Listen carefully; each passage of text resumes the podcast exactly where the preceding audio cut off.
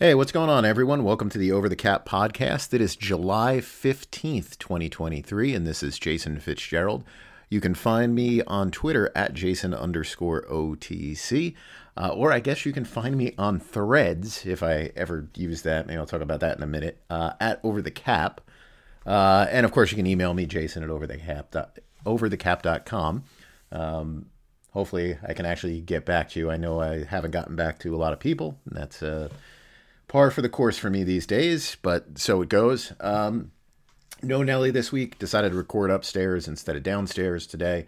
Um, Megan has a dance competition she's been at for the last couple of days. So I've been home um, and they didn't get back yet. The competition is actually still going on right now, but I think she's done with her dances. So I think I just got word that they will be uh, headed back shortly. It's down in South Jersey, so it's a it's a bit of a, a drive. So if they're going to come back tonight, you know, they're looking at a, a, uh, couple hour drive. So I would anticipate that they'll be back. Uh, I know Megan had a couple of dances that made the finals for her team, but I don't think they won uh, any of those finals rounds. But I'm sure she had a good time anyway.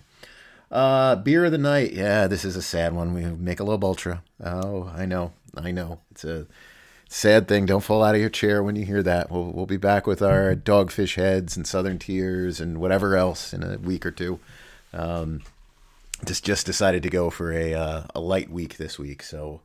Uh, we've got the Michelob Ultra. Maybe we'll do one more week with the Michelob Ultra, and then we'll we'll go back to our uh, nor- normal uh, beer of the night.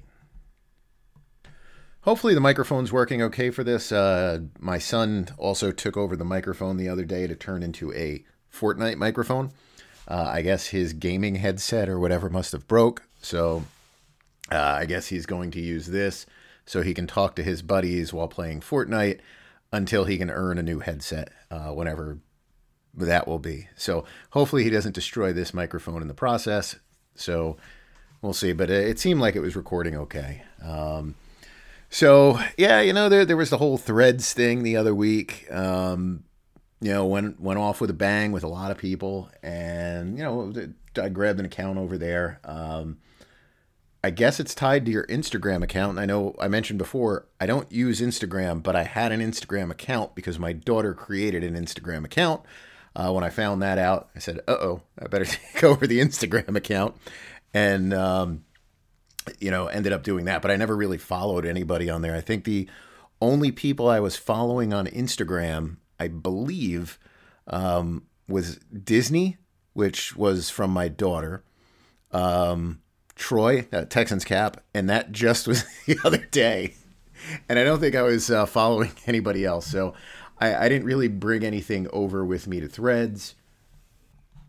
But my first impression of threads was this was just something that was very quickly thrown together by the people at Meta. Um, just trying to capitalize on all of the negativity that has surrounded Twitter uh, since Elon Musk took it over. And, you know, they, they did this weird thing where they, they rate limited people the other week. Maybe, maybe it's still going on. I don't know. Uh, I haven't been on Twitter as much either. But, um, yeah, like that, there was just a weird thing. And so they just rolled this out. You know, it has no, it's only supported on mobile. Um, the the timelines are a mess on it. Uh, finding people is kind of a mess on it. So, you know, I, I and I would imagine if you you want to get into uh, you know verification and stuff, it looks like that also costs money. So no different than Twitter um, in that respect. Though I'm assuming that there are checks from Instagram that carry over that you probably had before they started charging for it.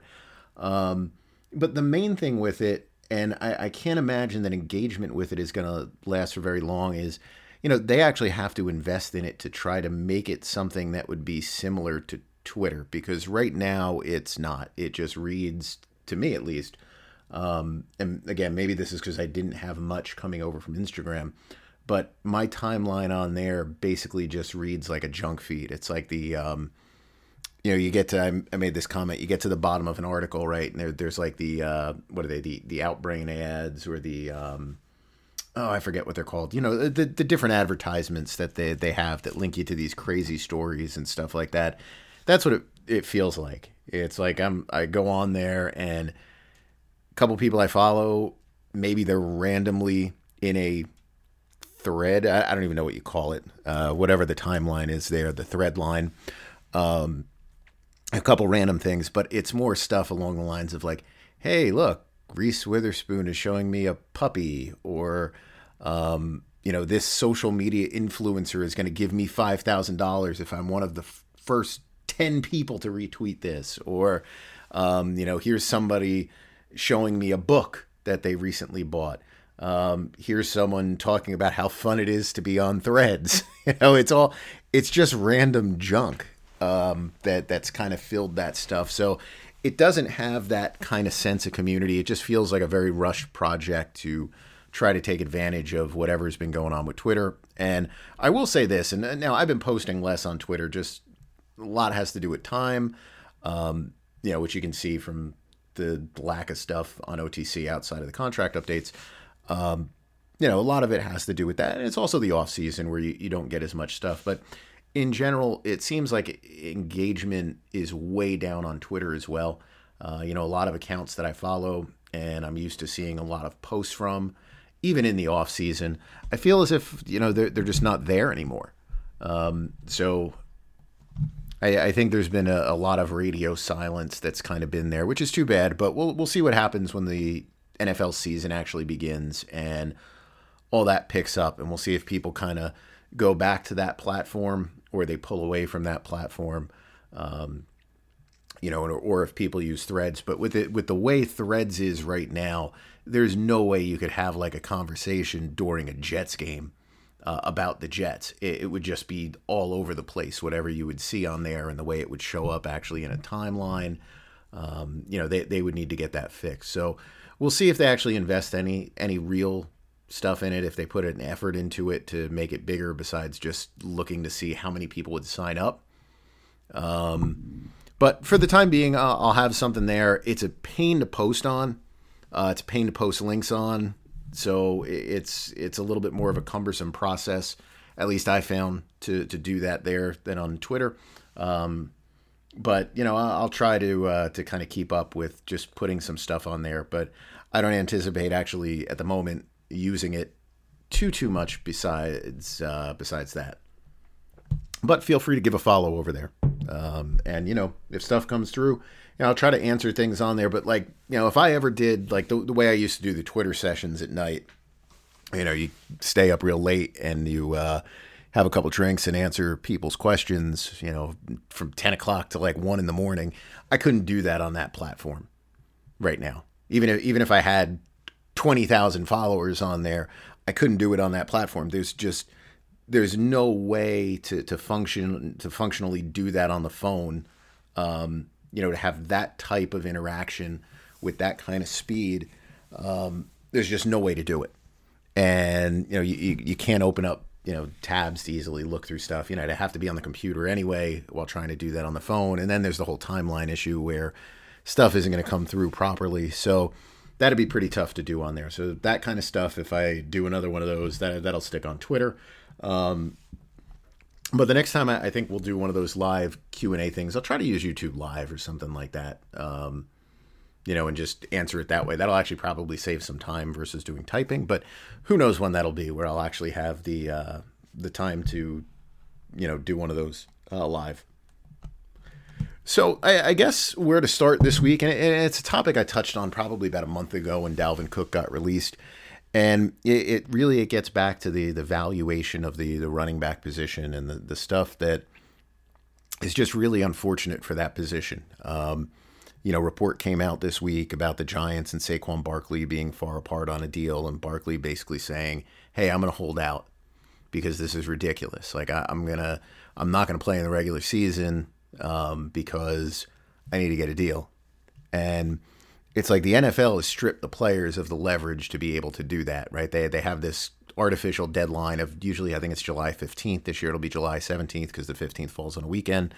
Uh, where if you don't sign a player to a long term contract, they're basically stuck. They, they can't sign a long term deal um, at that point. Now, I do believe you could release the player and then sign him and you know you could kind of work around it that way. I, I, don't think there would be any reason why you couldn't do that. Uh, you know, if you were not um, not cut him, rescind the tag. Um, you know, you, you could maybe do that to get around the um, the rules that are there, maybe.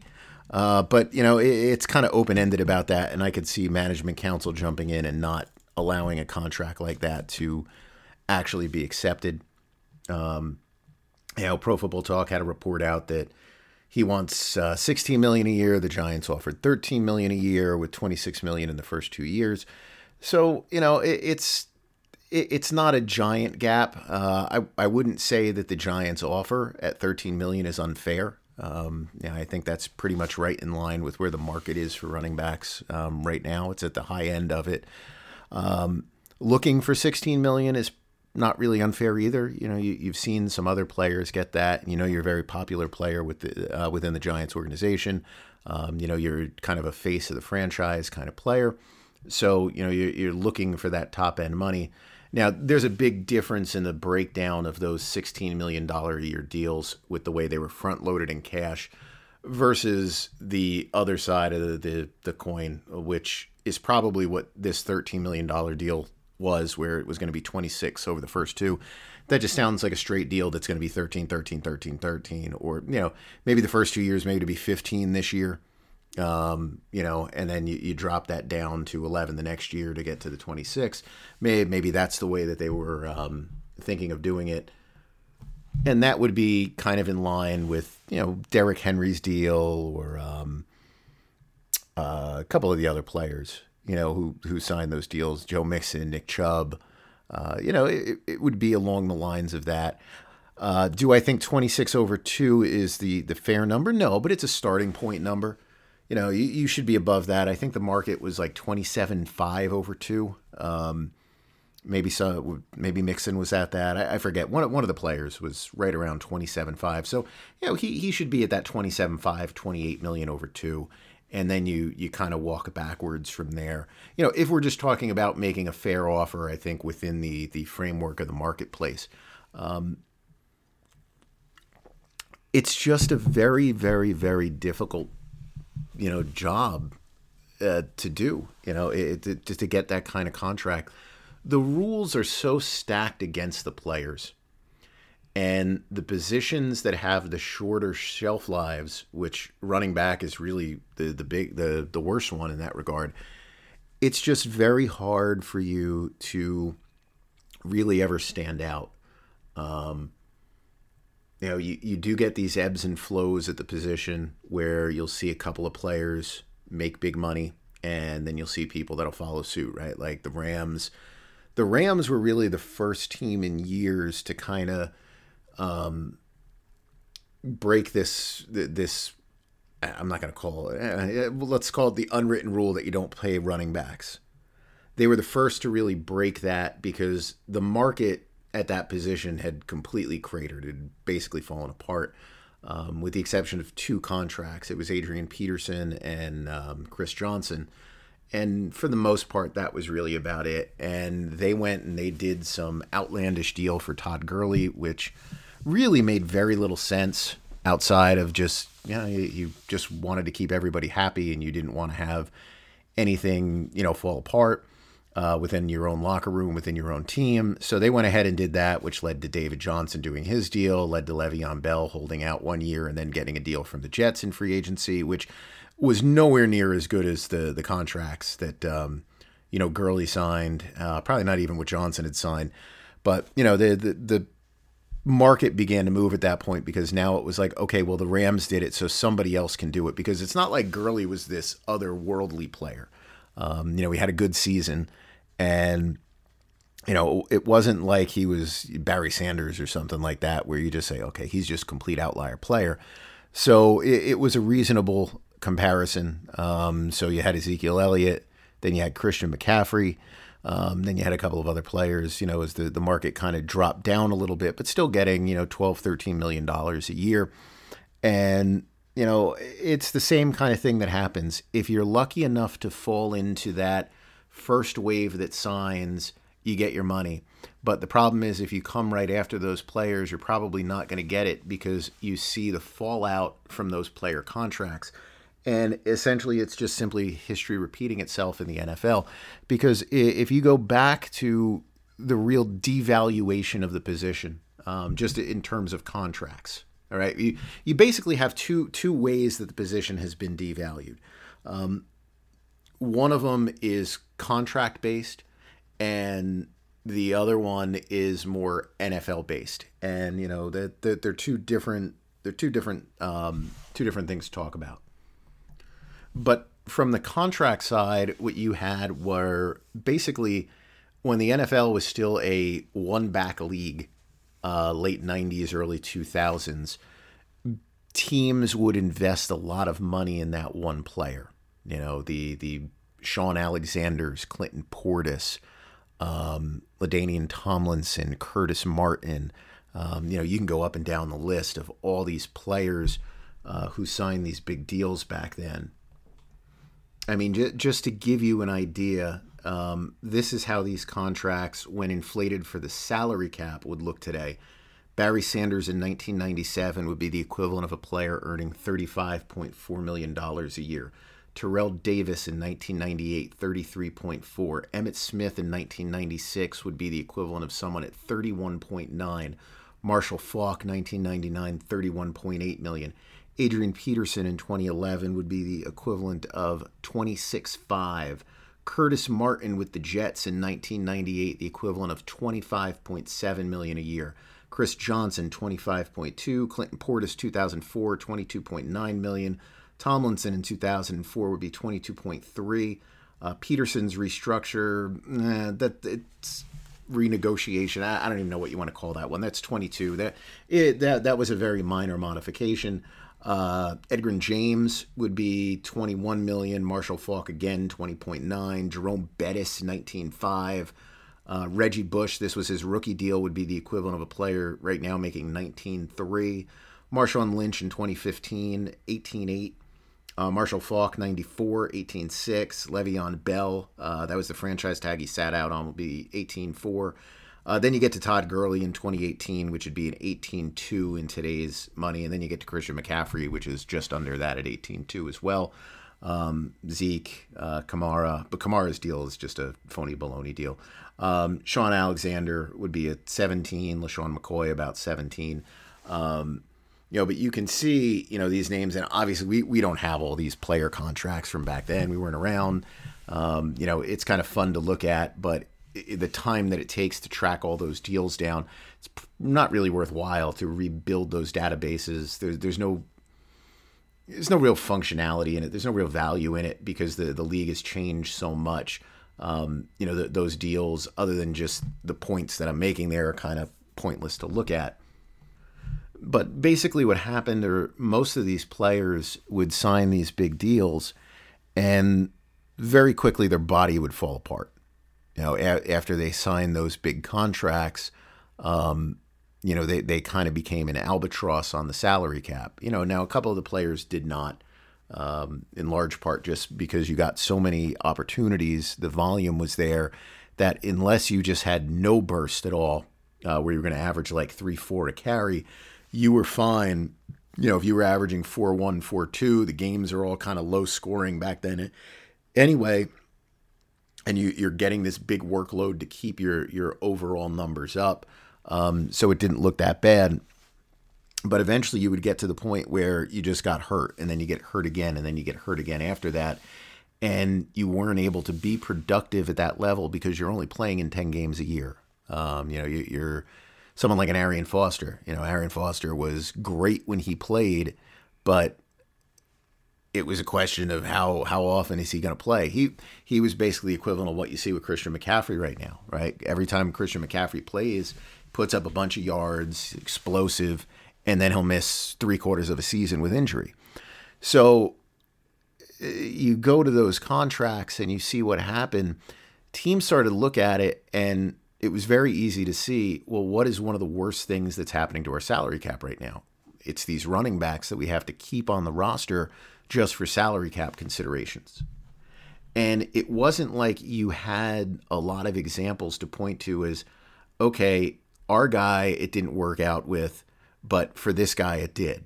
You know that those are examples that you can point to, like with wide receivers, um, you know, tight ends, maybe you know different positions.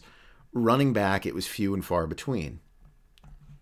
You know, it wasn't like, well, for every one of these players, there's this player. It was more like for every 12 bad deals, maybe one would be okay. That that was kind of how it was kind of working out. Um, so teams pulled back on it.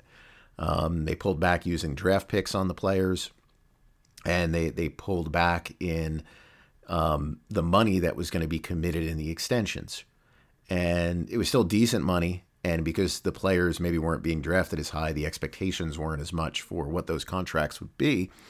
So you know the, the market kind of settled into place. Um, you know, for many years until the Gurley thing happened, and all these guys benefited because of Gurley. They they all did. He he is like the, the, the most important. He's the most pivotal player at running back. Um, you know, in the last six seven years, just because of that contract that he did which got a number of players money and really did even raise the bar for all these other players that are at 12 million or so a year. But what happened is that, you know, Todd Gurley fell apart very quickly. Ezekiel Elliott fell apart very quickly. Um, you know, Christian McCaffrey is always hurt. You know, he was fine last year in those couple of games in San Francisco. Who knows what'll happen with him this year? You know, you look at Dalvin Cook was released. Joe Mixon just took a big pay cut, uh, which for some reason is being reported as a restructure. I have no idea why that is. Um, you know, but he just took a pay cut. You you have Derrick Henry is probably going to be on the trade block a couple weeks into the season. Um, and Derrick Henry's been a, a, he's been one of those guys who's been a decent value, I think, on the extension. Um, you know, Aaron Jones in Green Bay had to take a pay cut. Alvin Kamara is probably only on the Saints because of salary cap considerations. Um, you know, th- there's just a ton of examples of why did we do this? And when you look at the numbers, you know, this was something that I did a couple of years ago where I started looking at um, contracts for players that were, you know, extended players. How did they compare, um, you know, to their, their pre extension seasons? And everybody more or less fell off a cliff with the exception of a player like a David Johnson, only because he was hurt beforehand. So his numbers were so low because he was hurt the year before he signed. He had nowhere to go but up, even though he was ineffective. Um, he was more productive than he was in the year before, just simply because the year before he was injured. Um, so you know that that's the issue that faces Saquon Barkley right now. Jacobs gets thrown into that category and Pollard is sort of thrown into that category. They're both a different a different level, I think, than Barkley. I, I think Barkley is more of a trigger point because Barkley is explosive player in a giant media market uh, on a team that made the playoffs last year, um, you know, in surprising fashion. And I think they there, there's a lot of people who look at this like he deserves something for this the way that Daniel Jones just got his big contract extension. Um, you know, well, why are you not giving Barkley, um, you know, that type of contract extension? Not not to that level, but you know, just that. Why why are you not getting a deal done? Why why were you able to do that with Jones, but you can't do that with Barkley? And I mean, the answer is you know he's a quarterback. I mean, it's just very simple. Um, you know, if you release Saquon Barkley right now, I don't know what he would get. I'm not sure he'd get 13 million a year on the open market, especially in the summer. You know, it'd be more interesting, you know, if something like that happened in March. Um, but you know, right now, it'd be hard for me to believe that he would he would really get that. Um, you know, I, I just don't think he would. Now, in terms of the way the game changed, that's something completely different you know, growing up, the NFL was a lot about running the football, playing defense, running the football, playing defense. But a lot of what happened, um, you know, in in the time since then, really, it's when you get into the, it's really when you get, I think, into the um, Brady and Manning era, and you know, you've got a lot of these other quarterbacks who were very good in that that time frame too you started to see teams number one, they started to kind of get away from this idea that a quarterback can only be drafted if he fits a specific mold, right? Like he's got to be six foot four. Um, you know, he's either got to have a cannon for an arm or he's got to be super accurate and have like this high football IQ um, to go out there and, you know, dissect these complicated defenses in the NFL. And I, I think teams started to say, well, you know what? What if we actually began to kind of tailor the system a little bit to the quarterback's strengths and weaknesses rather than just kind of forcing him to play a way that maybe he's not comfortable? Right? You go back to someone like McNabb. Um, you know, McNabb, they brought along, you know, slowly in Philadelphia. They let him do his thing um, when he was there. He improved a lot as a passer over time. Um, but you know he was always effective there because it's not like they told him you can never run, you can never do this. You know Michael Vick was able to run a lot. You look at someone like Drew Brees. You know Drew Brees is short, eh, relatively short. Um, you know for a quarterback's position, but you know you you come up with ways that you can utilize him despite that and you know he turned into a Hall of Fame level quarterback. Um, and then you started to see the development, right? You had Tony Romo, you know, who's uh, he was undrafted, I think, right? You had guys like a Matt Cassel, you had a Matt Schaub. Um, you know, you started to see all these people pop up. I'm not saying be great, but they were effective, they were efficient, they'd sometimes get their teams into the playoffs. And those teams were having more success with those players than if you just took a junk quarterback and threw him on a team with a quote unquote dominant running back. You know, the, those teams weren't going to be as successful overall simply because the passing game was becoming more efficient. You're doing things that play to their strengths rather than maybe playing just to the their weaknesses. And you know, then you start to have rule changes that make it easier for wide receivers. And then the other thing, and, and I think we oh, we often overlook this the NFL was a, a, very in that running back dominant era. It was very closed with a lot of the ways that teams would run their offense. Now, not everybody, but you know, when the Rams were the greatest show on turf, it was like, wow, you know, they, they've got these two guys plus the running back that are, you know, two guys catching a bunch of passes, and they've got the running back. It's like what what an amazing you know group that is you know, Minnesota, who had those dominant offenses with Cris Carter and Randy Moss. Um, you know, it was the same thing. It's like, wow, you know, it's just so, it's a different thing. Because really, before that, a lot of the stuff that you saw from the teams was very one wide receiver dominant. So it was like you had one wide receiver. So defensively, you could basically, if you could get your dominant corner, and your corner at the time would play against the dominant receiver, um, you could, in theory, shut down a lot of the passing attack because there weren't a lot of plays designed to go to wide receiver number two.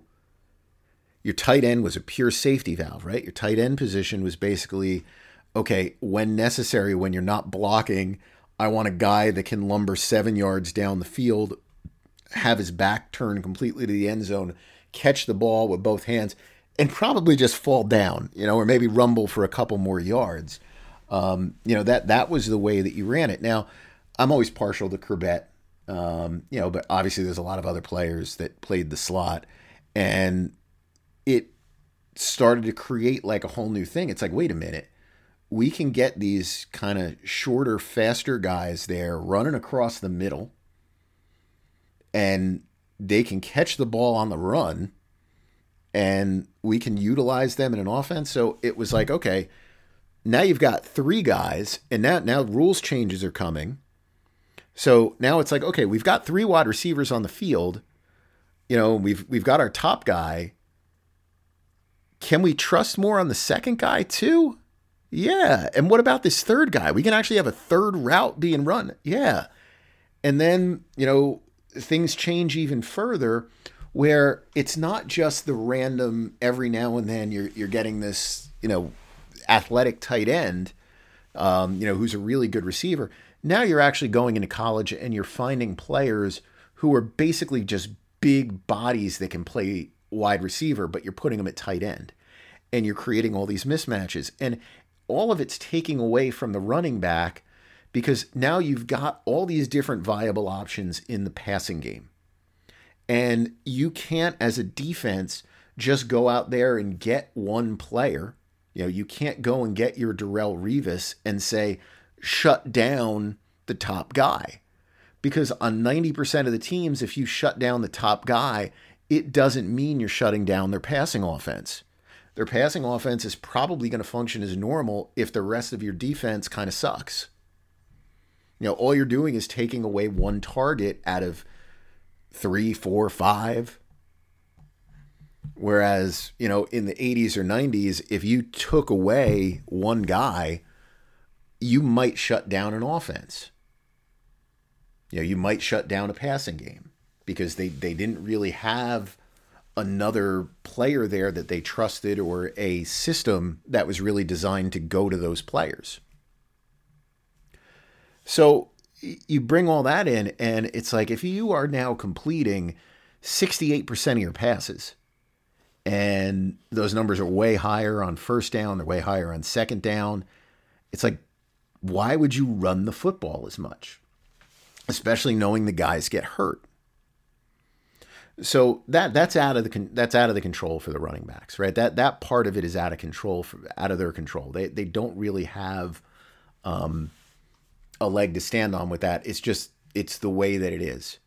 You know, the the they've basically been replaced by all these other positions. Even before when you used to have the running backs that would catch the football and it was like, well, you know, they're they're like a a triple threat out there, right? You they can run, they know how to block, and they can go out and they can make receptions. Those are probably the least valuable receptions that your offense can produce. Everybody knows that.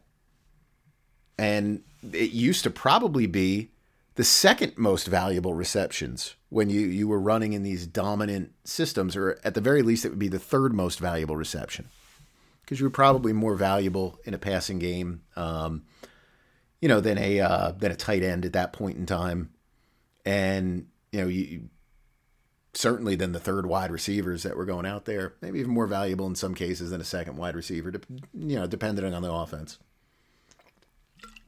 Um, so you know, it, it just boils down to these running backs. You know, the the peak career years for these players really is in the the first two seasons. They're probably in the league.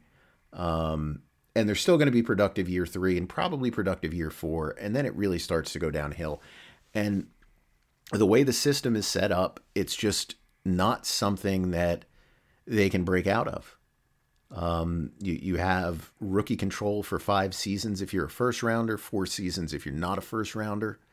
And basically, you got six years of control um, for non first rounders because you go franchise, franchise tag if you want to. You know, it's seven years of control of player is a first rounder. You know, and because the money is larger at other positions. Like this, this is one of the things that I, I always say sucks for all these guys that play at these different positions. The money is so big for quarterback. It's rare that you get to the point to where the franchise tag even comes into play for those players. Now it did with Kirk Cousins in Washington because they didn't want to pay. Um, it did for Dallas and Dak Prescott for God knows what reason. Um, but you know, it, it's like the money's so big, Daniel Jones got a deal. And because Daniel Jones gets a deal, it allows them to use the tag on Barkley instead of letting him become a free agent. Now, I don't think he would have gotten a big lucrative deal as a free agent anyway, but would have been interesting at least to see. Um, you know, wide receivers make so much money that 90% of the time they're not really going to get tagged. They're just going to get extended.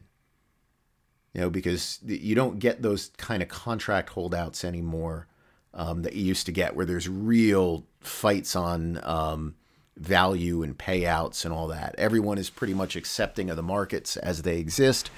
And as long as that contract ends up in there, typically as the um, for many of the positions, the highest paid, or maybe somewhere in the top five, you'll get a deal done. You don't have to use the franchise tag.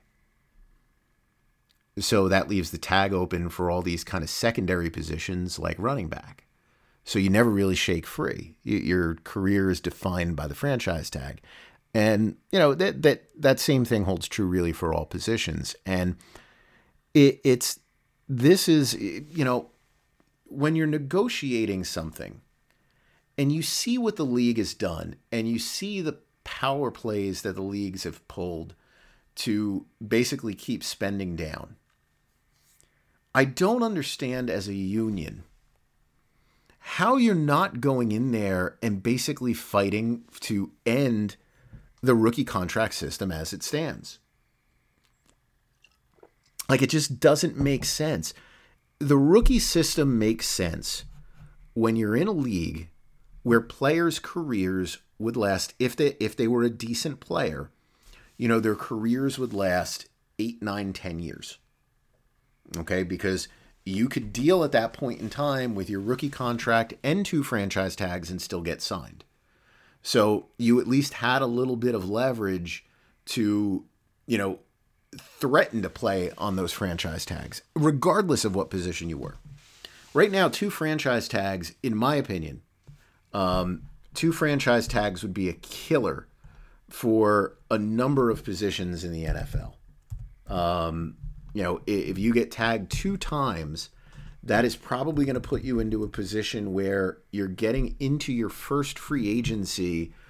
Um, if you're a first round pick, you're probably getting into free agency for your first time at 29, maybe 28, 29. Like that's not a good age to be going into free agency. You know, at almost any position, that that's a terrible age for it. You know, running back would be, really be hurt. Wide receivers would be moderately hurt. I, I, think you would have a lot of guys that would tail off. You'd have a couple of guys where it wouldn't impact them because they're they're just really good. You know, you can find exceptions at wide receiver that you don't find at running back, but it would hurt a couple of players at running back. I think tight end would be okay. Um, tackle would be fine. Yeah, offensive line would all be okay. I think your uh, edge players would get a little bit hurt by that. Cornerbacks definitely would get hurt by that, even though we have seen some players sign deals um, after being tagged. So that whole system is just a detriment. And the way teams are now, look at how quick they make these decisions on the players. And you can see it in the extensions, right? Most players, if you're going to extend them, are probably extended after three years. So if you have enough knowledge to know that you're going to extend a player after three years, why is a rookie contract? Why does it need to be any more than three years in length? Why? There, there's no reason for it. And realistically, you can go down to two years. If you look and you see the the functionality of the of the teams with their, these players, and you look at the way that they utilize the players, the peak expectation for a lot of these guys is two three years in the league, and they're losing out because as they get a little bit older, you know, teams aren't as interested but they'd be more interested in the players if they could pick them up as a free agent when they're 24, 25 years old, even if it's on a three year deal, two year deal, whatever it might be. You know, but this, this system that exists that gives a team control for four or five years and basically controls the prime of the career of most of those players. I mean, the, the, the players where I would say the prime is clearly beyond – a rookie contract would probably be quarterback, um, probably uh, probably most of your offensive linemen. Um, but most of the other players, I mean, they're going to peak during their rookie deals, and you know, probably you know they might match it for a year or two post that rookie deal. You know, remain in that prime, but it, it's not like they, they have the ability to get to a third contract most of the time you know, most of the time, a couple years in on those extensions, you start saying, "Wow, you know, was that really a, a good deal or not?" Tight end is another one where, um, you know, your your prime probably happens after your rookie deal. That, that's probably another position that would be like that. So you know, most players I think would benefit from it, but it's like a subject that's never been approached. Like I, I just don't understand. I don't understand how you do a 10 year deal and every player that you have coming into the NFL is going to be impacted by the length of that rookie contract. Why why wouldn't you make that a priority? I don't care if the guys who vote right now are quote unquote veterans or are quote unquote stuck, you know, stuck on the four year deal and, you know, they couldn't get out of it. You should be negotiating for the betterment of the players overall. Um, you know, you, you should have a duty and the players should, and they, they all talk about this. You know, you're, you're trying to make things better for the next generation. Well, the way that you make things better for the next generation is to fundamentally change the system. You know, not just say, oh, you know, it is what it is. You know, the, the owners got them, and it, it made some sense, you know, to, to pull back on those rookie deals um, that existed in the, the two CBAs ago. Selling point was that money was going to go to the middle class veterans. It didn't, but you know, it, it did make it did make some sense. Um, certainly helped teams manage their salary cap a lot better um, by not locking them into some of those deals. But you know, the running back position, it's just not going to change until you drop the deal length down.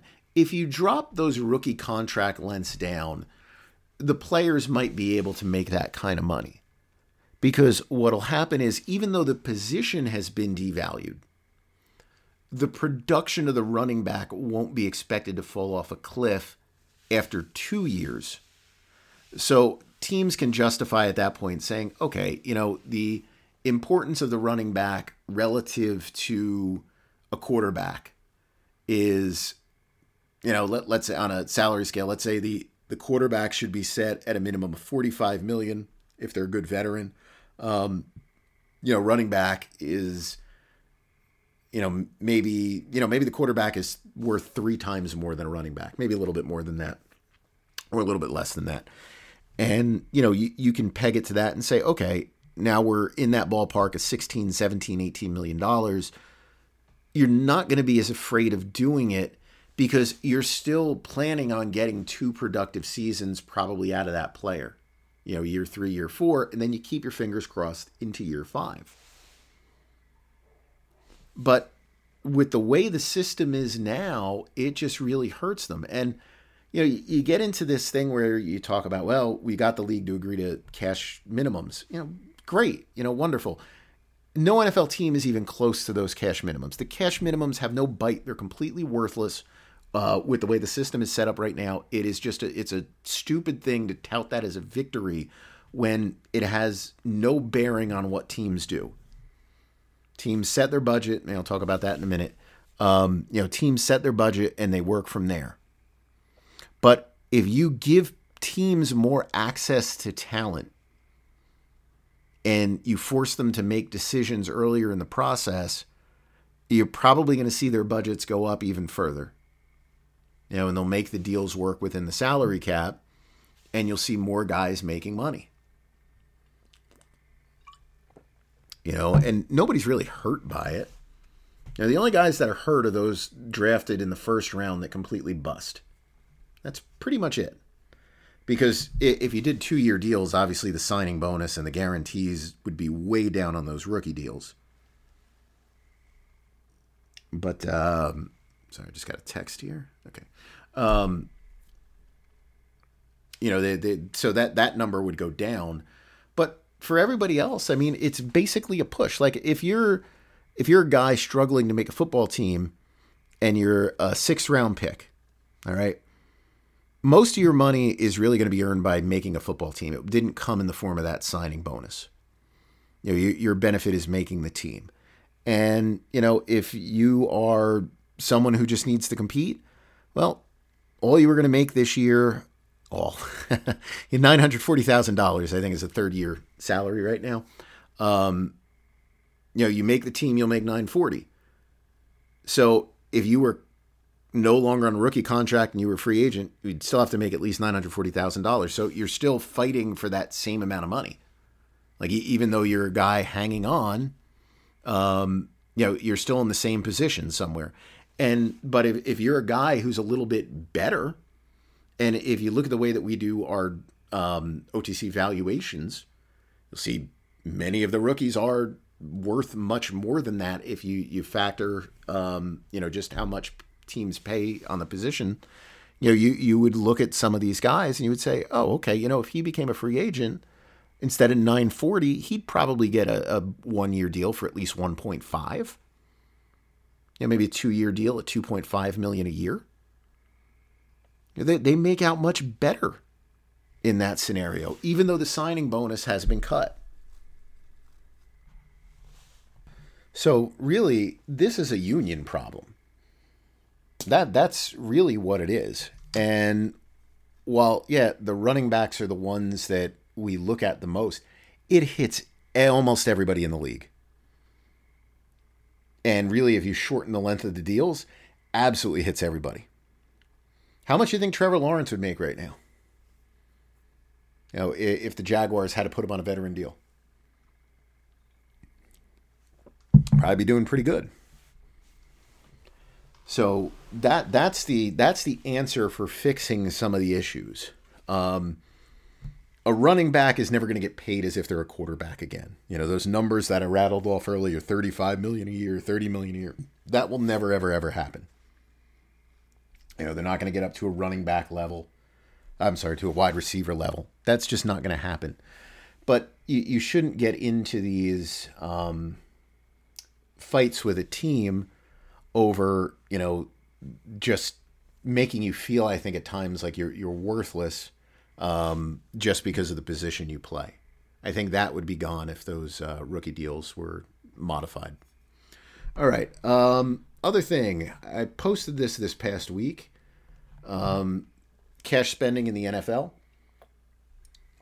So, really, what brought this on were a, a number of tweets, mainly regarding um, DeAndre Hopkins, but a handful that were uh, also mentioning um, Dalvin Cook, and they're talking about, well, you know, this team can't do it until they make some more salary cap space, and it's like you you have to realize all these teams operate on a budget. Um, no matter what we want to believe about the NFL and the belief that the salary cap prevents teams from spending. Um, the salary cap might prevent a handful of teams from spending in a given season. But for the most part, teams have budgets. Teams have an internal budget. You know, they're running a business, they have a certain amount of money that's going towards football operations. Okay. That money is going to be set. And typically, the way I do this when um, I, I do some stuff on the side, you know, typically I peg it to the growth in the salary cap or the, I'm sorry, the, the level of the salary cap. You know, it's uh, what is a typical um, cash outlay in a given season relative to the salary cap. You know, and that that's the way the NFL um, came up with that silly rule that you got to spend like ninety percent um, of the cap over a three year period. Um, I think that's the number is ninety percent right now, and you know you start to get a good idea as to what teams are actually willing to spend and what teams maybe are a little bit tighter. And you can look based on the construction of the current roster, the teams that actually have money to spend. And you can get an idea from that. The teams who are all in this season are probably going to cut back next year, or, you know, maybe might look to release a couple of players. So, you know, for example, um, the Chiefs, you know, they're a team that's been linked to Hopkins a lot, and everyone just puts on it like, well, you know, their salary cap is a problem. Their salary cap is a problem. Their salary cap is a problem. Yeah, the Chiefs have no cap room. You know that they have like two hundred thousand dollars in cap space right now, or something something ridiculous like that, five hundred thousand. But the Chiefs, over the last five years, are the lowest spending team in the NFL. Um, they're one of only one, two, three, three teams. Let me see. One, I, why didn't I make this table sortable? Two, three teams I think one of three teams that has not spent over five year period an average of an average equal to at least the cap. The Bears are exactly equal to the cap at 100. Um, you know, uh, that the Chiefs spend 98.9% of the cap. So for the Chiefs, if they were to hold true on that, you know, your estimated budget for this year would be about 222 million. Well, they're already 217 committed, you know, for 60 players. Now, some of those players might not make it. Um, you know, 60 players, I'm kind of taking into account, well, you know, you're going to have guys on IR, so you, you have a lot of up and down. And obviously, you have, you know, your practice squads and stuff like that that come into play too. Um, so I just figured I would take 60 players and do that. But, you know, for the Chiefs, that leaves them $5 million to spend. And, you know, you got Chris Jones probably looking for a contract. Um, you know, and he might be very, very, very expensive. So they're not really in a position unless they they really blow away their norms. And teams do that all the time. You know, a lot of times you know you see a, a range. You know, you, there will be certain teams where there's very little variance in the way they spend. Then there'll be other teams where you, you see a lot of variance um, in the way they spend. And those are the teams typically that you'll see a year where they spend a lot, then you'll see a year where they're they're kind of cold. Um, simply because it's almost like you're borrowing from next year. You're going to go to your owner and say, "Hey, I really want to sign this guy for 15 this year. Can you approve that?" And typically, it's going to get approved, but probably come with a little asterisk, like, "Okay, but next year you're going to have 15 less than you know, um, you know, to spend on the on the projected budget, just so it just kind of balances out." Um, you know, so you, you start to look at that and you start to realize, well, this is a big reason why in the summer you don't see teams really spending any money. So right now, the teams that are over their norms are the Ravens at about 47 million over. A lot of that's attributed to the quarterback, obviously. The Bills at 31 over, Texans 26, Falcons 25. Now the Falcons number is misleading the Falcons are an example of a team that does spend a lot. They're usually one of the higher spenders in the league. Um, they've been wiped out by the salary cap for a couple of seasons now. So I I would actually say that they have a, more of a budget than this, but they're one of those rare teams where the salary cap just throttled them for too many years. Um, you know, most teams the cap is a deterrent for one maybe two years at the most. I'd say with Atlanta, it's been a deterrent for like four. Um, so the, the, theirs is a little bit different, but the Giants are 20 over. Dolphins, I had a typo on this. I had the Dolphins at 20 over. The Dolphins are um, more like 12 over. Uh, Browns about 19 over. Broncos 14 over. Eagles 14 over. Seahawks 12 over. Then you got teams that are right at their budget. You know, the Chargers have about 3 million more. Colts 4. Chiefs 5, Jaguars 8, Panthers 9, Steelers 9, um, Saints 11, Jets 12. But you know, the Jets have the Quinnen Williams thing. Now, obviously, that deal is done. Um, I don't have any particulars of it, so no real need to talk about it this week. Um, you know, unless I have a question um, that came in about it, you know, say whatever um, if that's the case. But you know, they have that, and right now they have Aaron Rodgers at a one million dollar salary obviously he's going to make more money than a million. So the Jets very quickly are going to be on the the you know like the Bills, you know, 30 over their typical budget. The Bengals are 12 under with a bunch of guys, you know, you know, your Burrow extension looming. Um, Raiders at 15, Commanders have 19 to spend. Arizona, now Arizona's a team that's just cutting back, so they have money to spend, but this is probably a choice for them not to utilize it. They're trying to gain cap room, and you're saving money this year over your normal spending patterns. And hopefully that means that you're in a position where your owner is going to say hey you know you got more money to spend next year. Um, you know let's make this work. Lions they have some money to spend. Dallas but dallas doesn't spend much. Um, you know typically um, you know they'd rather i think carry over. Uh, 49ers have some money but they have cap issues. The bears they have money and you know whatever Patriots have money they can spend. Titans, you know, Titans are a team that is probably a little bit um, salary cap crunched, but um, you know they're willing to spend. So I mean, I guess that's one of the reasons why they've been tied into Hopkins a lot. Vikings way under their norms with spending, but that's salary cap issue right now. Buccaneers 54 million under, 55 million under their norms. But again, that's a salary cap issue. They they have nothing they can spend on. They have no room. Packers same thing, 66 under. Um, and then the Rams same issue, 72 million under their norms. Um, you've got to know these numbers when you start getting into these free agents and you start saying like well, you, have got Ngakoue and you've got this guy and you've you've got Cook and you got Hopkins and you've got all these players. You know, are some of them going to sign? Yeah, well, one or two of them maybe even sign a surprising deal that's like ten million a season. Um, you know, maybe Hopkins, something like that. Um, you know, Cook probably not. You know, Ngakoue probably not. You know, but they, they, might get a little something. You know, five million, six million. You know, th- those kind of deals might exist out there. But you know, you, you run into these things, and I, I think sometimes as fans, we just don't pay attention to this at all. Media, I think, doesn't pay attention to this at all, or maybe they don't want to pay attention to it. Um, so it ends up not really being talked about, or it's just put forward that, you know, the owners have unlimited cash to spend, which they don't you know, or at least they're not willing to do that. You know, may, maybe you can create scenarios to make them willing to do it, but not again, not in the current system um, as it exists. So when we start looking at all these players, and this is this is where players probably get a disservice by their agents at times too. Yeah, is is a certain player? You know, I'll, I'll use Hopkins as an example is Hopkins still worth, you know, 15, 16, 18 million dollars a year? Possibly. You know, I, I think you could um, you could make an argument that okay, maybe, um, you know, maybe he's still worth something like that.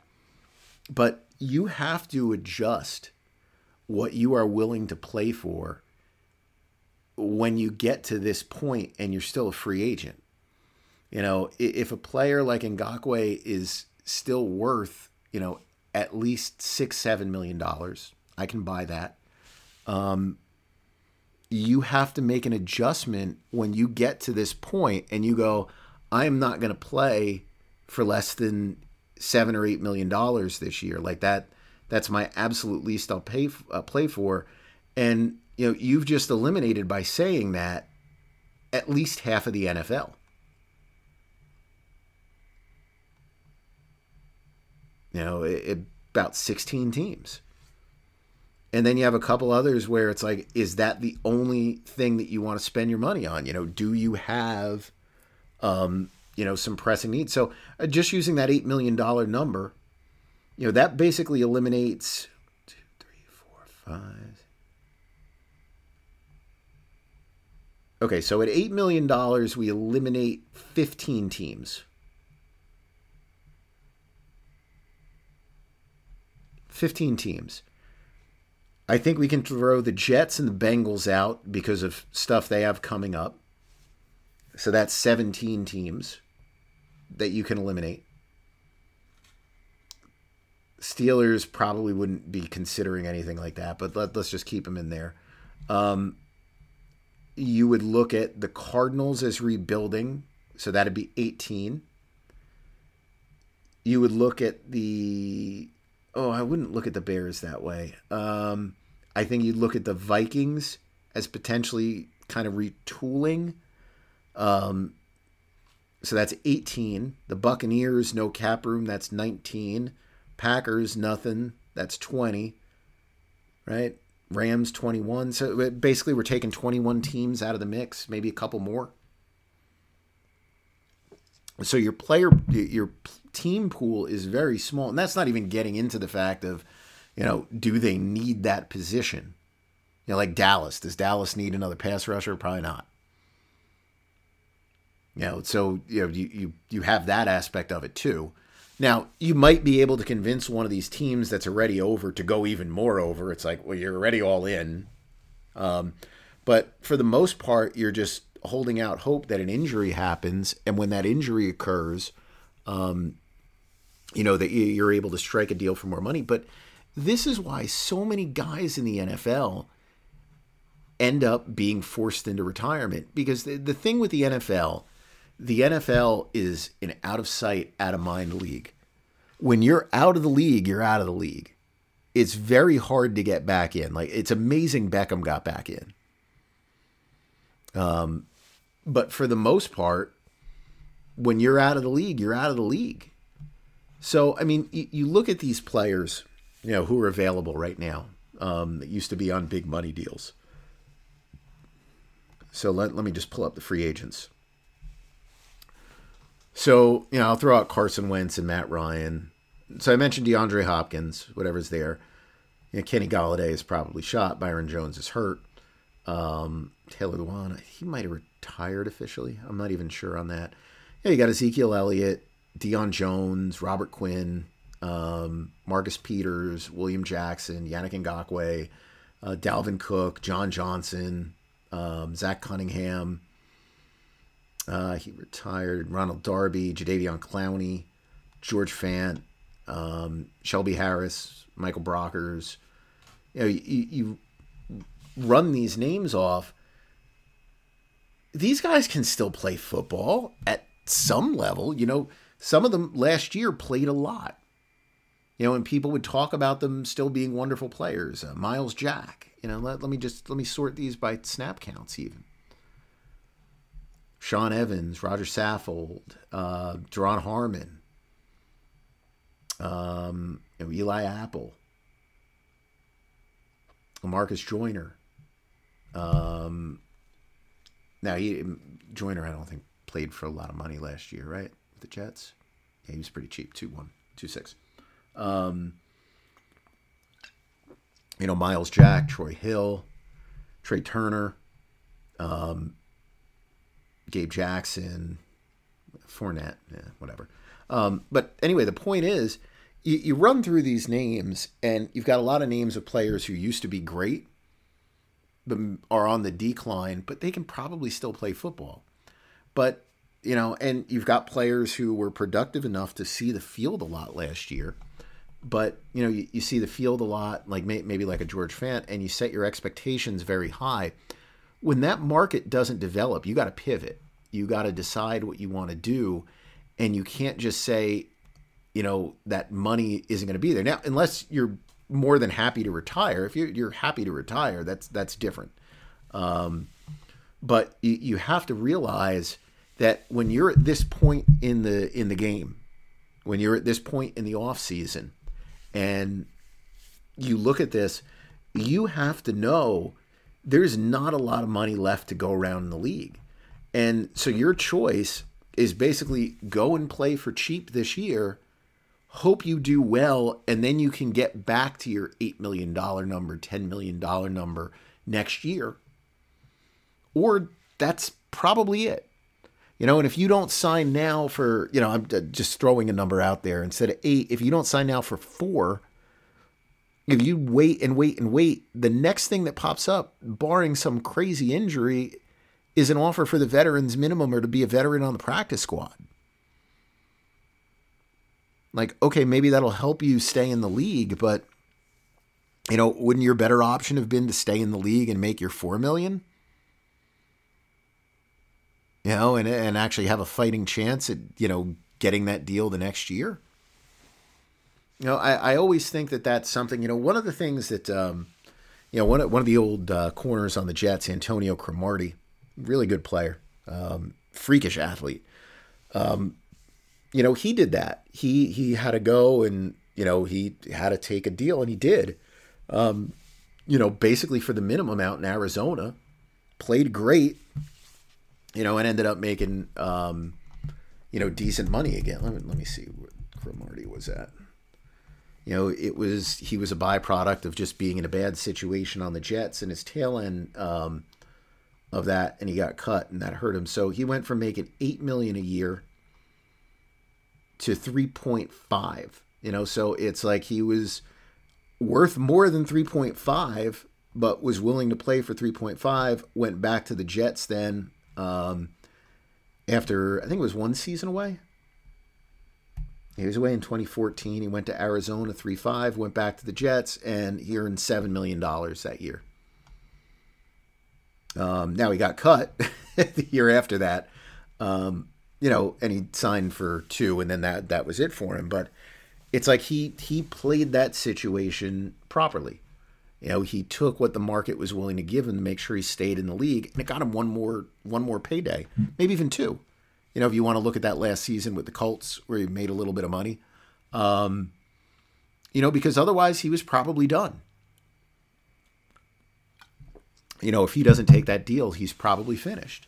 So you have to be willing to do that, and you know, it, it's one of those things where when we start looking at these free agents available, and you just start to wonder, oh, how did this guy not get signed? How did this guy not get signed?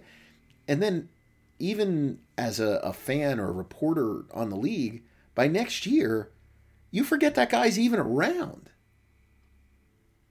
Like you, you just completely forget because he hasn't been, you know, front and center in the NFL. He'd been out of the league.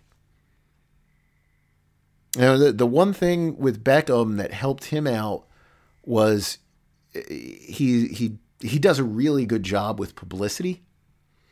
And he did a great job with it last year, trying to make it sound like there was this Odell Beckham sweepstakes going on. How he was choosing this team and, you know, he would really want to go to a playoff contender. And then it's like the offers came in. It was like, what? I'm not, I'm not playing for that. Um, but at least he he stayed, I guess, in the public eye because of that, and that helped him out this year, get an outlandish contract from Baltimore. Just one of the worst contracts that uh, I can picture a team signing in quite some time. Now, maybe Beckham will play great, um, you know, and that'll justify the the investment there. But that just a horrific contract of your team. Like the precedent they set with that was just awful. But you got to be aware of those budgets for these teams. You got to be aware of what the teams spend. You got to be aware of where they are with spending. And this this starts in free agency. And it becomes easier and easier to see as you get, you know, more through things. But, you know, you can use the projections we have for the draft picks, which are always very good. So, I mean, you can go into the league going into free agency and say, okay, this is where they're at right now. This is where they'll be after the draft. You know, if we throw the signing bonus money in there, plus a couple rookie salaries. Um, you know, let's bring the roster up to 45 players. 44 players just by throwing a couple minimum numbers in there. We'll pretend they're undrafteds. Um, you know, and now we've got, um, you know, whatever other players they can sign to get up to 53 players or however many players you want to use. If you want to use 60, you know, bring it up to 50. Just say, okay, we factor in where they're at with the draft right now before making any trades or anything like that. Here's where the cash budget is. Here's where it is with rookies. Here's where it is if we bring the roster up to X amount of players here's what's left over for seven free agents, 10 free agents. And you can very, very quickly get an idea of which teams are going to have those budgets outside of the cap room to spend. And what teams you're really going to have to do a great job convincing that they really need a player, um, you know, if you want to get that player to sign. And if you don't get signed in the first week of free agency, once again, you got to start changing you know, you got to start changing your expectations up. You know, if you want to stay in the league. All right, let's take a look at uh, questions for the week. I don't think there's too many. Um, you know what? Let me start with threads. Let's see if anybody replied on threads. Let's see. All right, I got the phone out. Let's see if I can actually do this. I got to try to read.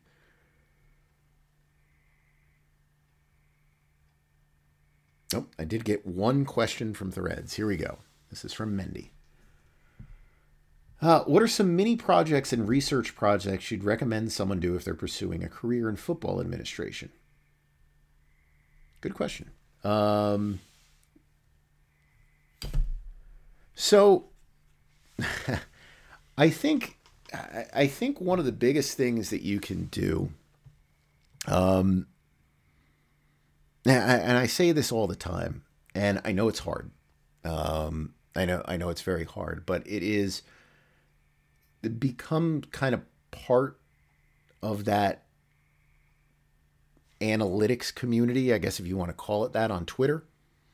Um, you know, just interact with people that do analytics. Um, you know, and you focus on the contract part of it. You know, whatever stuff you want to look at with contracts, um, you know, you focus on that, and you know, you you try to um, create a presence somewhere online and share your work. And one of the reasons that sharing work is good is because when you share work, you get feedback.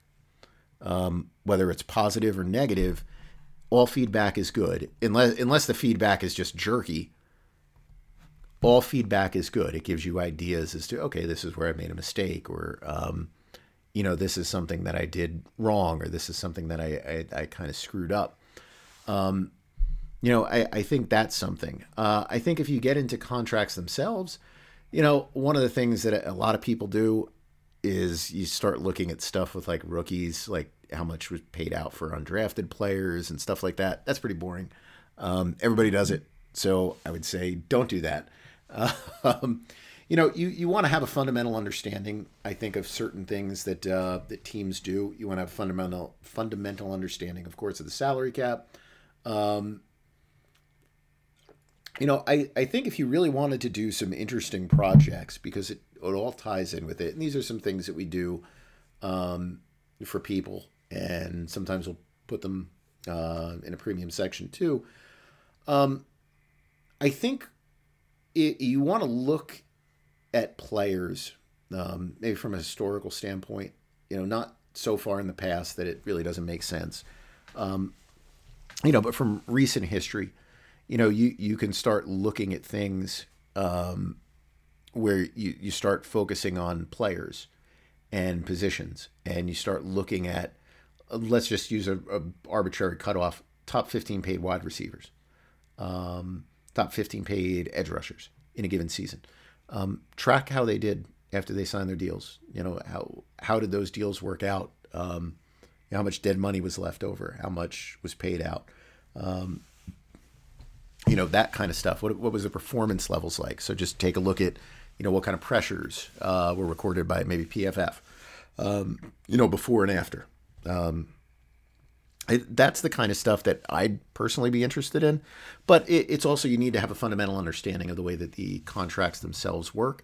Um, you know, contract projections are always a good way to um, you know get a handle on stuff because if, if you did work in football admin one of the things that you're doing, right, is you're researching um, what the market is for a player. You know, we talk about that with Barkley. You know, the Giants know a pretty good idea probably what the market would be for a player like that.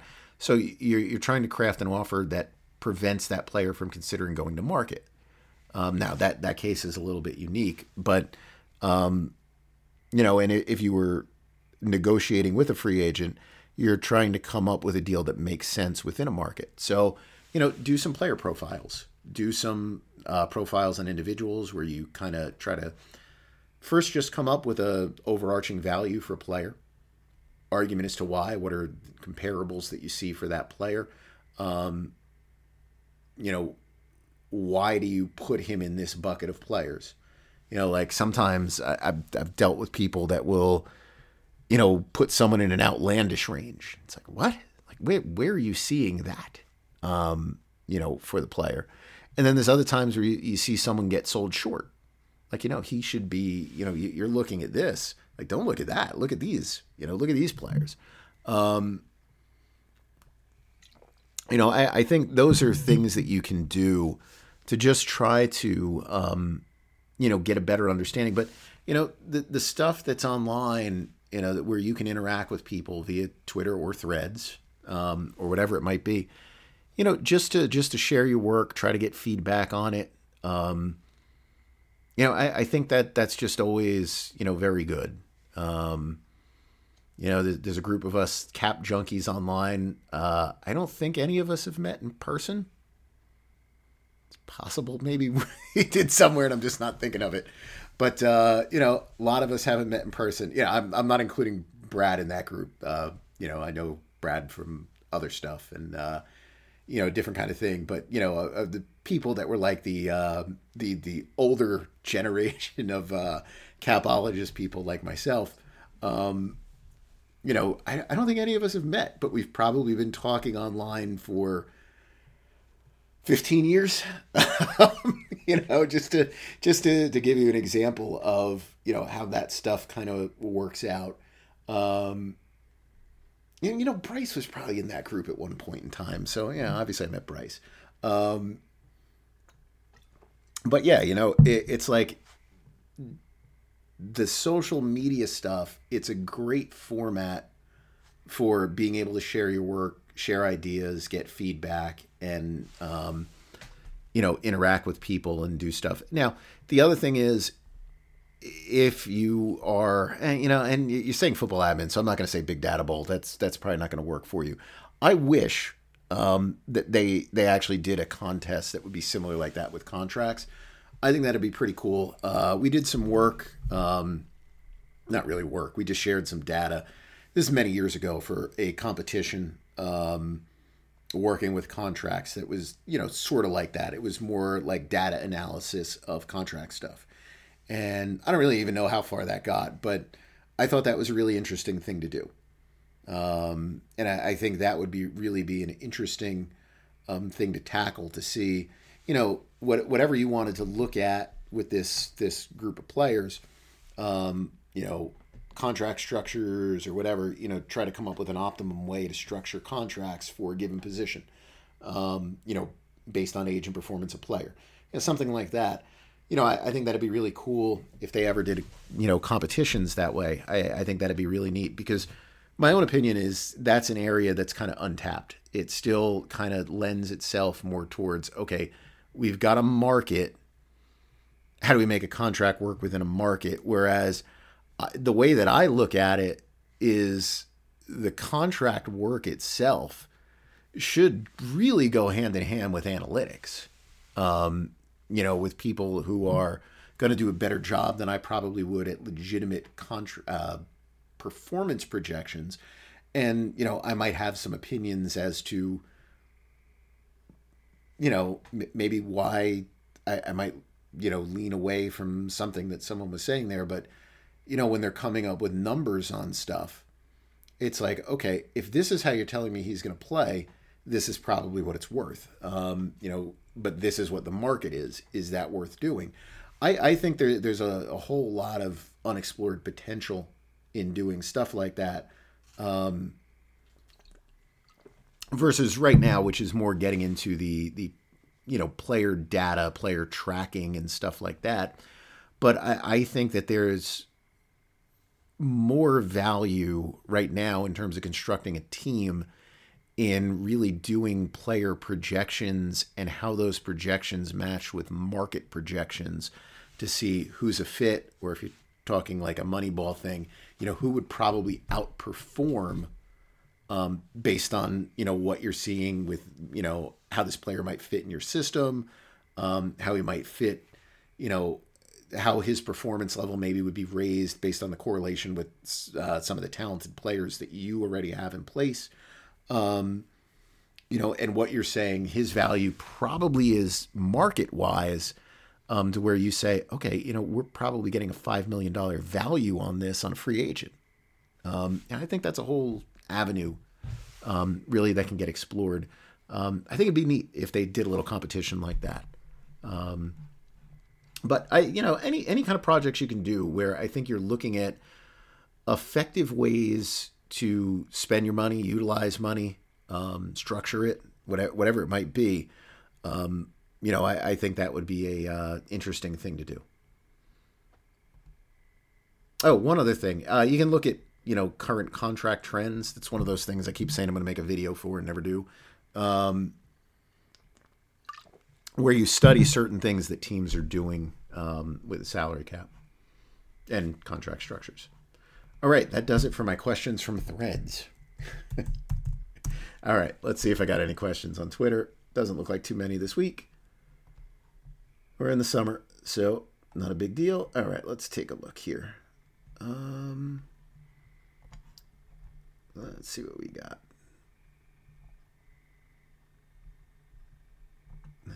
Joe Mixon. Here we go. A couple questions. Brian, why do teams sometimes aim to delay signing bonus payments? There's no cap allowance in delaying the payment of dead money. Is it tax related? Uh, no, I think it's just if you have money and it's sitting in an account somewhere, um, you can make money off that money. Your money is always working for you, right? Um, you know, it's just like anything. Imagine you you work at a company, right? And you sell something and you know, typically your bill on that is going to be something like net 30, like the you know payments due in 30 days. Um, this is you know business business kind of transactions. Um, you know, and sometimes what you'll see in that is you'll give a discount if they are willing to pay it within 10 days or 7 days or 5 days. Um, because there's value in having the cash on hand um, for both parties. So it's the same kind of concept. Why would I want to give you $10 million today if I can hold that $10 million for 45 days and I can let that money work for me in some way, shape, or form, make a little bit more on it? So my net payment to you is not really, you know, um, whatever number I just said there. Uh, I say 45 million. Where did I say? I know I said 45 days uh, let's say 10 million, um, you know, it, the net impact is a little bit less because you, you let that money work for you for a little bit of time. So that, that's really the reason for it. Um, you know, and that that's that that's really a big reason for why you're deferring those payments. Gavin, um, with a starting quarterback on a rookie deal, does it make more sense to use the all cash structure when adding talent and free agency? No, I, I think it actually makes um, more sense to go for it and figure out whatever the ways are that you can add the most talent possible because this is the time where you can deal with the salary cap fallout the best. So, in my opinion, um, if I'm in a position where I'm going to draft a quarterback, I think the way that I really would want to approach this is when he's a rookie, I want to go out there and I want to spend a lot and I want to make stuff happen as best I can to maximize my roster with talent. If that means void years, I'll use those void years. Um, I'll get creative as I can. And the reason that I'm saying that is because the window that you have with that rookie is pretty small.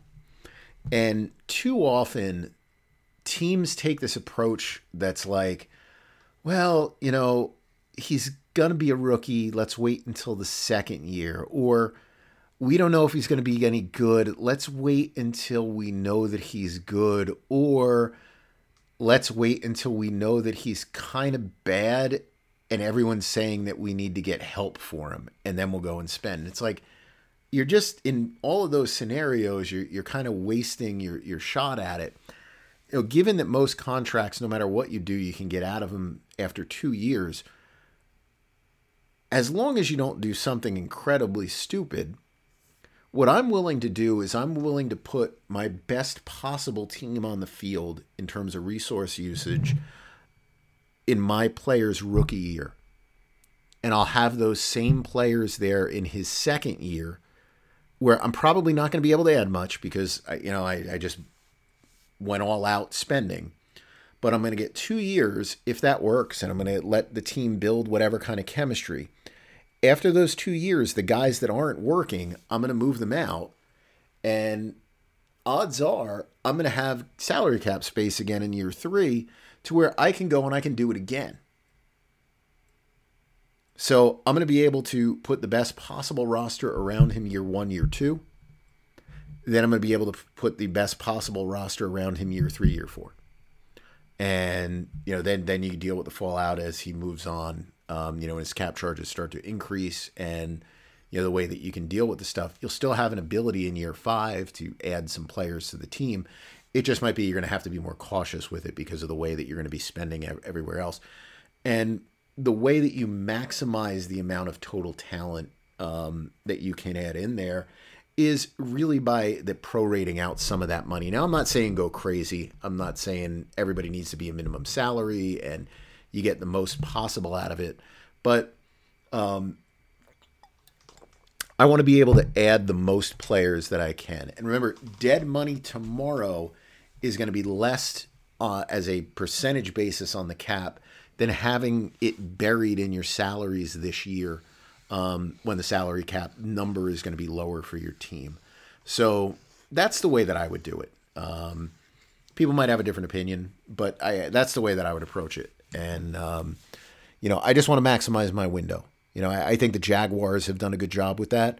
Um, you know, with the, the way that they, they tried to kind of build a roster out. Um, now they, they probably they, they actually probably went a little too overboard um, with some of the spending, but you know I, I think they they did a decent job with it. Oh, let's see, I got a problem here. Let me see if I can fix this. All right, I think I fixed that. Apparently, I had an outlet go bad, which I did not realize until just now. I will have to fix that. Um, all right, so that's fixed. At least for now. I have my uh, laptop plugged back in again so I can record on this. Uh, I got worried that it was going to shut off. Uh, okay, Davey, can I have some money? Sure, you can have some, just not from me. Um, Alex, how can someone be a post June 1 cut but get signed anywhere else? Um, this is someone who was cut before June 1st but designated. Does it save money or push some back? So the the post June 1 designation is just simply an accounting designation. Um, from a, a like a, a real procedural standpoint, the player is actually terminated. The contract is terminated. It's just from an accounting standpoint, the NFL puts it on hold as if the player wasn't released. So that that's why um, they're allowed to sign anywhere. Um, for the team that has the dead money involved, yeah, it pushes it back. So you end up only keeping on the books the prorated money from this year um, in 2023, and you defer all the acceleration to 2024 versus having to take it all in 2023. Beantown USA moves the Patriots should make um, apart from DeAndre Hopkins. I would think at this point, I mean, what what else are you really going to do? You know, it, it's this is the time of year where, you know, it's kind of like, eh, you know, whatever. If I'm New England, I think I just carry over as much as I can the next year. Um, you're going to have the most cap room in the NFL. So you'll know at that point if Mac Jones is good or is terrible. Um, you know, my guess is he's better than he was last year, uh, but, you know, probably a very low ceiling kind of player. But you can probably build something around a player like that. And you're not going to, you're, you're to make better use of your money by you know if you've got 17 million in cap room right now and obviously that that cuts down as you get closer to the regular season you know you're better off keeping your 12 million carrying it over and just being in a position where you know you can go crazy next year if you need to.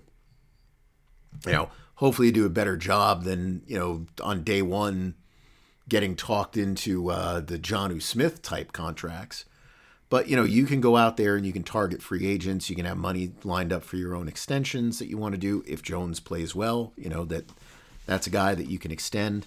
Um, you know, you have the money if you you need to next year to make some trades.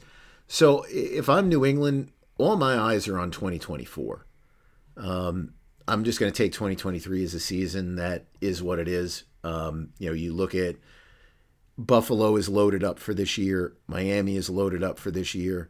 Jets are loaded up for this year, and you know obviously Jets are going to be twenty and zero. Oh, but um, you know th- those three teams are loaded up, and they're all in a position to where next year there could be a major fall for all three of them.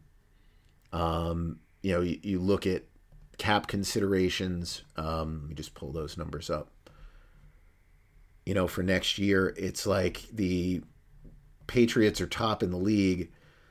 Right now, the Jets are fourth worst position in the league, Dolphins fifth worst, Bills sixth worst. And, you know, Miami has a quarterback that's probably going to look for an extension. Um, the Jets, who knows what it'll be. You know, they might be back to Zach Wilson as their quarterback if Aaron Rodgers calls it quits. you know, if things don't go well, you know, they'll, they'll have a whole new coaching staff and everything else. Even if things go great, as I hope they do, you're still talking about a 40 something year old quarterback at that point in time. So if I'm New England, I, am looking at this as whatever happens this year happens. Um, my fate is probably locked in one way or the other. But, you know, I, I'm putting myself in a big advantageous position relative to the other teams in the AFC East next year um, by holding on to what I can and just really being in a position to blow things out next year. All right, let's see. Next question. Derek, thoughts on David Tepper as an owner? Uh, he's a five year stretch of mediocre teams, hired a college coach with limited NFL experience based on vibes. Also, failed construction project for new team practice facility that rarely gets talked about. Um, yeah, right now, you know, I, I don't think you would look at the him and you know be too excited. Now, one of the things, first of all, the, the one of the first things that you look at, you know, does he get in the way? Um, I don't think so. So I mean, once you once you have that, I mean that that's that's always a help that you don't have what seems to be a active, you know, owner. Active's not the right word. Meddlesome owner. You you don't I don't I don't think you have that. Um, you know, the Panthers have you know basically been um, you know around average in terms of spending. So I mean, there there's been um, you know doesn't seem to that there's been a issue with that. Um, you know, he's got some good people in his front office. I think. Um, I, I think the issue that's there right now, and this is probably one of those things where, you know, you, are getting used to um, how you run a football organization, right?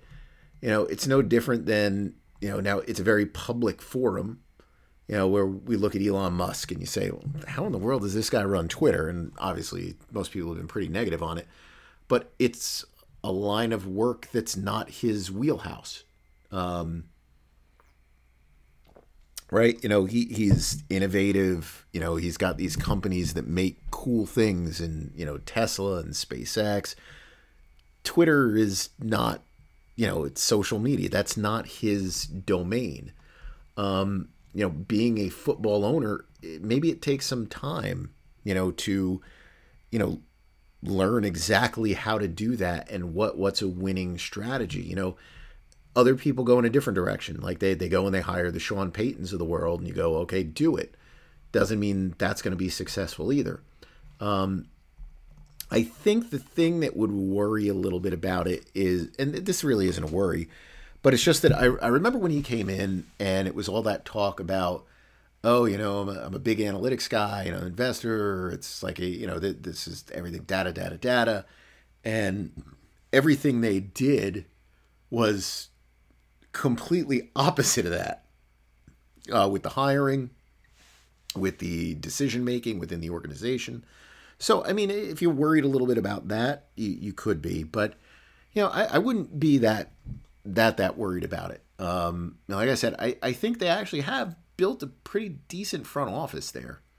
Um, you know, and it, it's just has to figure out, you know, what direction they, they kind of want to go in um, you know, with a lot of the stuff that's there. So, but I, I wouldn't be I wouldn't be worried about it at the moment. Yeah, I wouldn't be like, oh, he's the greatest owner in the world, but you know, he he did allow them to purge the team of a lot of um, what are probably mistake contracts that cost him, you know, cost the team a lot of money. Um, with no productivity coming back, but they didn't chase the sunk costs on that. I mean, that's kind of a positive. Um, so you know, I, I, I think it's just you know you you just say eh, it's okay right now. Sean, contract prediction for Higgins. Do you think they might let him walk? So yeah, I, I do think there's a chance that they um, they may let him walk.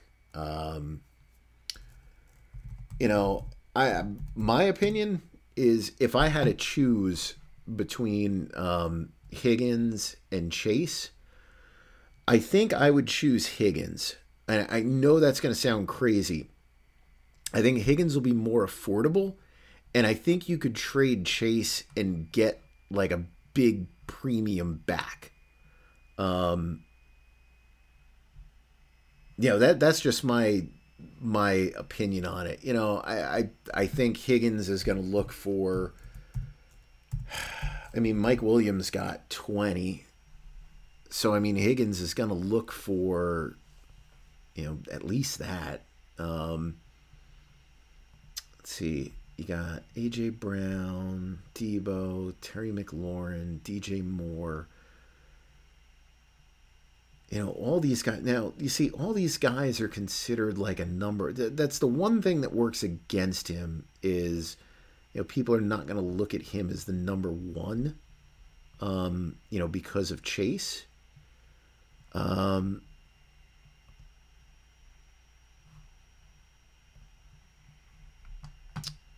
you know i i'm just i'm just looking at the the players um right now here. I'm just, you know, McLaurin, you know, he can compare to that. It's just again, you know, McLaurin. If you if you give it benefit of the doubt, it's that McLaurin doesn't have anybody there playing with him. Um, you was DJ Moore at? He had the one year probably. He had, no, he had multiple years in that. So my, my assumption, um, my assumption is Higgins is gonna look in that 23 range. Um, I, I think that's what it certainly over 20, probably 23. Um, you know, I, I think that tracks with McLaurin, that tracks with Deebo, And, and I know there's some differences there, but I, I kind of think like that's the that's the range that he's going to look for. I don't think the Bengals can do these deals to where you're paying him 23, Chase 25, and 50 million to the quarterback eh, eh, all at the same time. I, I don't think that's going to work. Um, I could be wrong, but you know, if it if it was me, I'd keep Higgins. I'd trade Chase, knowing I'm going to get a big premium. I think for him, um, where I don't think you would get that for Higgins. And with Higgins, you'd end up having to do um, tag and trade scenario, right? Because uh, he's a free agent. Is he a free agent this this upcoming year? I think he is. He's a second rounder, right? Yeah, he'll be a free agent after this year. So yeah, I think that's uh, that's what it'd be. But yeah, I think the numbers he would be looking for around twenty three a year. Uh, what a fun guy. Could you foresee a time when the running back position is handled differently than other positions with the rookie contracts? For example, first round rookie running back eligible for free agency after three, all the rookies um, eligible after two. No, that you, you can't. I, don't think you can craft a whole set of rules that's all exclusions for that one position. Um, and even if you did, I, I don't know if it would really help them. It would give you less incentive to draft a player that's a running back if you did that. Um, right? Because you'd be going from five years of cost control for every other first round player to three. So, you know, I, I don't think that would really help them either. Um, but no, I, I don't I don't see any way that they would do that. Uh, Ricker, anything with Burrow and Herbert extensions? Are they waiting on each other to go first? You see a scenario where neither gets a deal before the season starts. So yeah, I could definitely see a, uh, scenarios where neither of them get a contract. Um, you know, it all depends on what you're asking for.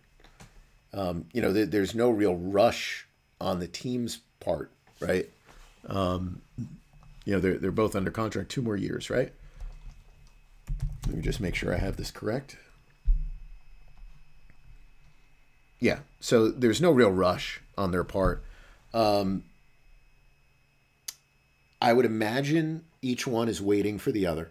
I, I think that's probably accurate. But, you know, this is also that dead zone of the year. So outside of the franchise players, um, usually the talks don't heat up until and I, and I know we got the Quinnen deal done, but the, the Jets do go to camp a little bit earlier than other teams, and they have the whole hard knocks thing. Um, you know, I think a lot of times those deals really don't get done until right at the start of training camp or, you know, a couple days into training camp, that kind of stuff. So I, am not surprised by it just because this time of year is usually pretty dead with everything. Um, so not not too surprising. All right, let's see. A couple more here, and then that's it. Let's see what we got here. John, what do you think Rodgers' cap number is going to look like for 23 and 24? Um, I think it'll probably look pretty similar to what it would have been when the Jets originally traded for him. You know, something like 15, 16, 17 million this year, um, somewhere between 35 and 40 next year, and then a bunch of money deferred to uh, 2025 is dead money. Um, Joey, how much money does Dalvin get, and when does he sign? I guess he'll sign right before training camp and a couple million bucks. Um, I can't imagine more than six. Uh, I could easily see a scenario where it's as low as two or three, and I wouldn't be well. Two million is what he's owed by Minnesota, so it would have to be more than two. It would either be less than two or have to be more than two. So it couldn't be two.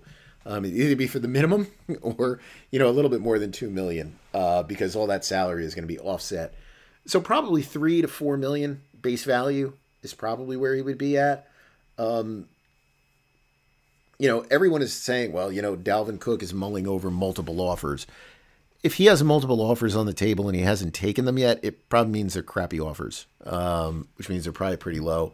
And you know, I, I, just think that's what the market is. You know, I I don't believe you know where some of these other players you might see an injury and that increases their value. Um, I think even if someone gets hurt, it's not like you're going to go and say, okay, well now we got to get Dalvin for ten. Um, I don't see that at all. So if I had to guess, somewhere three to five million tops, and a couple days before training camp, I guess starts. You know, maybe right at the start of camp, bring them in for the physical right then. Uh, Andy, is it possible to protect traded picks in the NFL like they do in the NBA? Like, could the Texans have said 24 first, top five? So that's a great question. And I've had this discussion before with um, someone. I don't believe there's any rule that prevents you from doing it. The NFL's just never done it. Um, but I, I don't think there's a rule from you know protecting your picks. Uh, I think it'd be an interesting wrinkle. Um, you know, if if you had that happen. Um, but I, I don't I don't believe there's a uh, I, I don't believe that there there's a rule that uh, would prevent you from doing that. All right, so that does it for me. Um, I'll probably try to do a podcast next week because I'm assuming the Williams numbers will come in. Um, so that deal's probably not official yet. Uh, you know, they they released the terms of the deal, but it's probably not official. I'm assuming Pro Football Talk will be the first to get their hands on the on the numbers once it gets uh, sent to the league. So I would guess it gets sent to the league Monday, Tuesday, Wednesday at the latest. So uh, I'm assuming we'll get those numbers by then. So I'll probably do a podcast where we can talk a little bit about that. Um, you know, see how much that moved the market. My assumption is it's probably a slight move of the market, and this is probably your cap on the market now. And then you got the interesting Chris Jones stuff, and that that's something we can talk about after we see the Williams numbers um, you know, come in completely. Um, you know, then, then, we can go more in depth on that. So, um, so I think we'll definitely get a podcast in hopefully next week, unless I have something going on that I'm unaware of. Um, so I think that does it for me. Otherwise, so uh, hopefully everybody will have a great week, and I will talk to you all again soon.